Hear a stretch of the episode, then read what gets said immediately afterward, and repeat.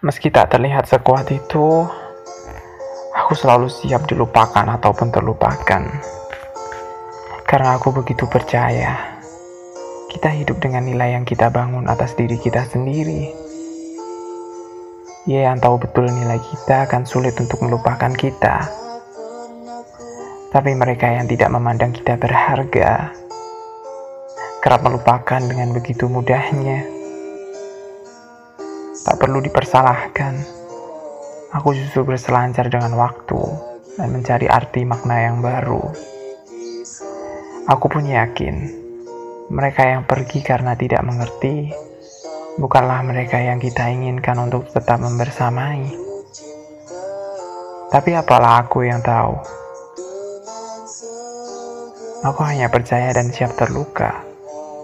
Tidak lebih dari itu.